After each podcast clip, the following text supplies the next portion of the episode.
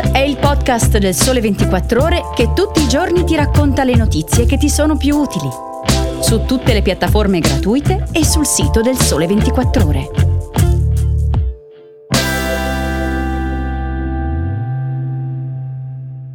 Buongiorno e benvenuti a una nuova puntata di Start.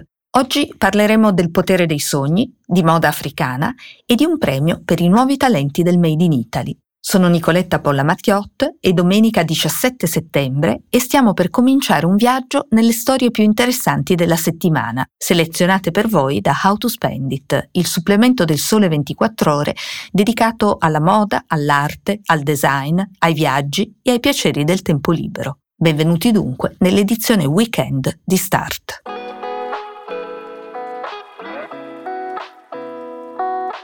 La prima storia che vi voglio raccontare inizia nel mondo dei sogni. Proprio così, un artista, uno psicanalista e una regista hanno trovato il modo di raggiungere queste manifestazioni del nostro inconscio e del nostro legame con l'ignoto e di comunicare con loro. A guidarci in questo incredibile viaggio onirico è un articolo di Cristina D'Antonio, pubblicato su HTSI in edicola questa settimana.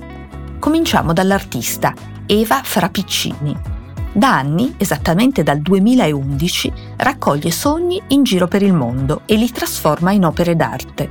Ha infilato un registratore nella sua valigia delle meraviglie e ha raccolto 2300 testimonianze in posti molto diversi. Sentite cosa racconta. Ho la voce di un emiro arabo e di un profugo afghano, degli egiziani nelle notti di piazza Tahrir e degli inglesi ai tempi del referendum per la Brexit una mappatura di storie molto diverse, ma con alcune costanti, alcuni simboli ricorrenti, la sensazione di volare o di cadere, i denti, le porte chiuse e aperte, l'acqua, gli spiriti, archetipi. Questi 12 anni di ascolto hanno prodotto una performance che sarà in scena il prossimo 10 ottobre a Torino Danza e anche una installazione sonora immersiva si chiama Dreamscape e per chi volesse vederla, in questo momento è alla Biennale Internazionale du Son in Svizzera, fino al 29 ottobre. Il viaggio dei sogni continua con la regista Giorgina P., che ha lavorato su quella che potremmo chiamare una oniromanzia al femminile ha raccolto i testi poetici che contengono visioni notturne, premonizioni, presagi e ne ha tessuto uno spettacolo che mette insieme Maria Zambrano, Maria Laura Spaziani e tante altre scrittrici.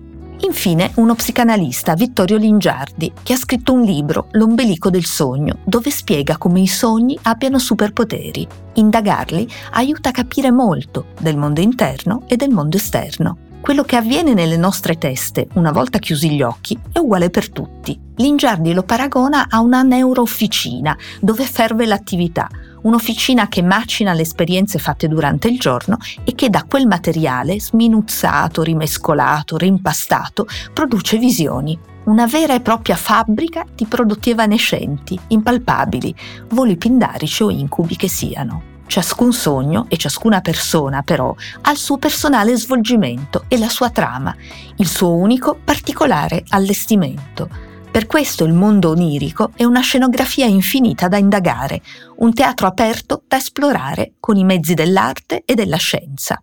E la storia continua. Dai sogni della notte alla moda, perché sta per cominciare la Milano Fashion Week. E qui voglio parlarvi di un servizio che trovate sullo speciale moda di How to Spend It di questa settimana, dedicato agli stilisti africani. Lo ha scritto Liam Freeman.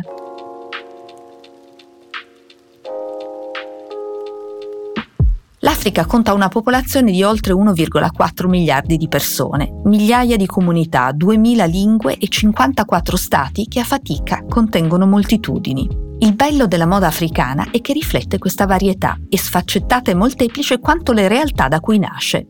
Si tratta di un dizionario estetico giovane, ampissimo, spesso imprevedibile e dirompente nel suo portato di novità, molto attento alla sostenibilità dei materiali. Alcuni nomi vanno conosciuti adesso perché sono il futuro della creatività applicata all'abito. Oggi ve ne segnalo due. Tebe Magugu, originario del Sudafrica, primo africano a vincere l'Elvuemash Prize nel 2019. Ha già fatto collaborazioni importanti con Dior per una capsule collection e con Valentino. Vale la pena di seguirlo. Il secondo nome è Adama Ndiaye, di origini senegalesi. Ha lasciato una carriera nel settore bancario per fondare il suo marchio Adama Paris e per dare vita, ormai vent'anni fa, alla Dakar Fashion Week. Oggi, questa settimana della moda subsahariana, a cui si è aggiunta anche la Lagos Fashion Week, rappresenta un mercato da 31 miliardi di dollari fra produzione di abbigliamento e calzature e Adama che ha prodotto lo scorso inverno la bellissima sfilata di Chanel a Dakar, un'occasione per uno scambio culturale di saperi e per valorizzare a tutto campo il savoir-faire dei maestri e degli artigiani locali. E sono in molti ormai a sostenere che l'Africa rappresenta il polmone creativo e il futuro della moda.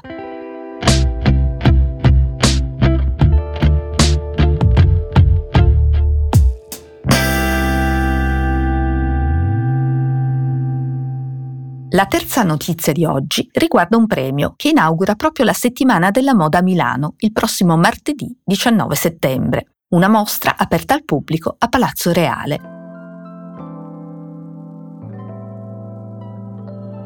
È un premio di cui How to Spend It presiede la giuria e che punta a valorizzare i mestieri di eccellenza del Made in Italy, lo ha lanciato il più grande gruppo del lusso, il VMH, in collaborazione con la Camera della Moda Italiana, con Confartigianato e Fendi. Lo scopo ce lo racconta Alexandro Bocchel nell'articolo intervista pubblicato su HTSI. L'Italia è una miniera di maestri che fanno capolavori incredibili con le mani, Avete un ecosistema prezioso ma fragile, un patrimonio incommensurabile che chiede visibilità, tutela e anche crescita del business. Altrimenti il pericolo è che nel giro di qualche anno vada perduto e manchino persone da integrare, talenti giovani che sostengano la filiera. Che il premio si svolga in Italia è una prima assoluta. Le grandi aziende del lusso vengono nel nostro paese a cercare manufatti pregiati e trovano lavorazioni manuali di antica tradizione, sempre più rare. Così il premio intende incoraggiare i giovani a scoprire queste nuove, antiche professioni e a provare a immaginarle come un'opzione, un percorso di carriera. Fra piccole e medie realtà si sono candidate oltre 300 aziende artigiane e uno spaccato interessantissimo di professioni manuali preziose e artistiche. Nove i finalisti che si potranno ammirare a Palazzo Reale a partire da martedì. Si va dai camei storiati a mano con saghe e scene mitologiche al taglio e incastonatura delle pietre dure, dalle arazzerie artistiche ai fiori di seta ai ricami biomorfi, dai cappelli su misura ai tessuti dipinti a mano e ancora tanti materiali di ricerca che straggono fili dalle bucce di ananas o per esempio tessono abiti e accessori con le reti da pesca recuperate in mare, per un fatto a mano sempre più orientato alla sostenibilità artisti onirici e artigiani, stilisti africani e creativi italiani. Per chiudere la carrellata di notizie di questa domenica e riassumere il sottile filo rosso che le unisce, vale la pena di ricordare quel che diceva Walt Disney. Se puoi sognarlo, puoi farlo. Molto più concretamente, uno psicanalista contemporaneo, Paolo Aite, invita a sognare con le mani, a dare corpo alla propria immaginazione cucendo, disegnando, modellando, cucinando, mettendo le mani in pasta o nella plastilina o nei colori, qualunque sia lo sfogo giusto per la vostra creatività.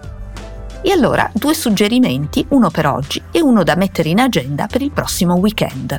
A Pescara siete ancora in tempo per visitare questa domenica Ideando, la fiera dedicata alla creazione di oggetti per sé e per la casa lezioni e materiali per il fai da te che spaziano dal ricamo alla decorazione allo scrapbook. E a Roma invece, dal 21 al 24 settembre, la fiera Abilmente, che poi replica a Torino il weekend successivo. Qui i corsi spaziano dalla cucina creativa alla calligrafia fino al patchwork. Vi auguro una buona domenica creativa. Grazie di avermi ascoltata e vi do appuntamento alla prossima puntata di Start Weekend.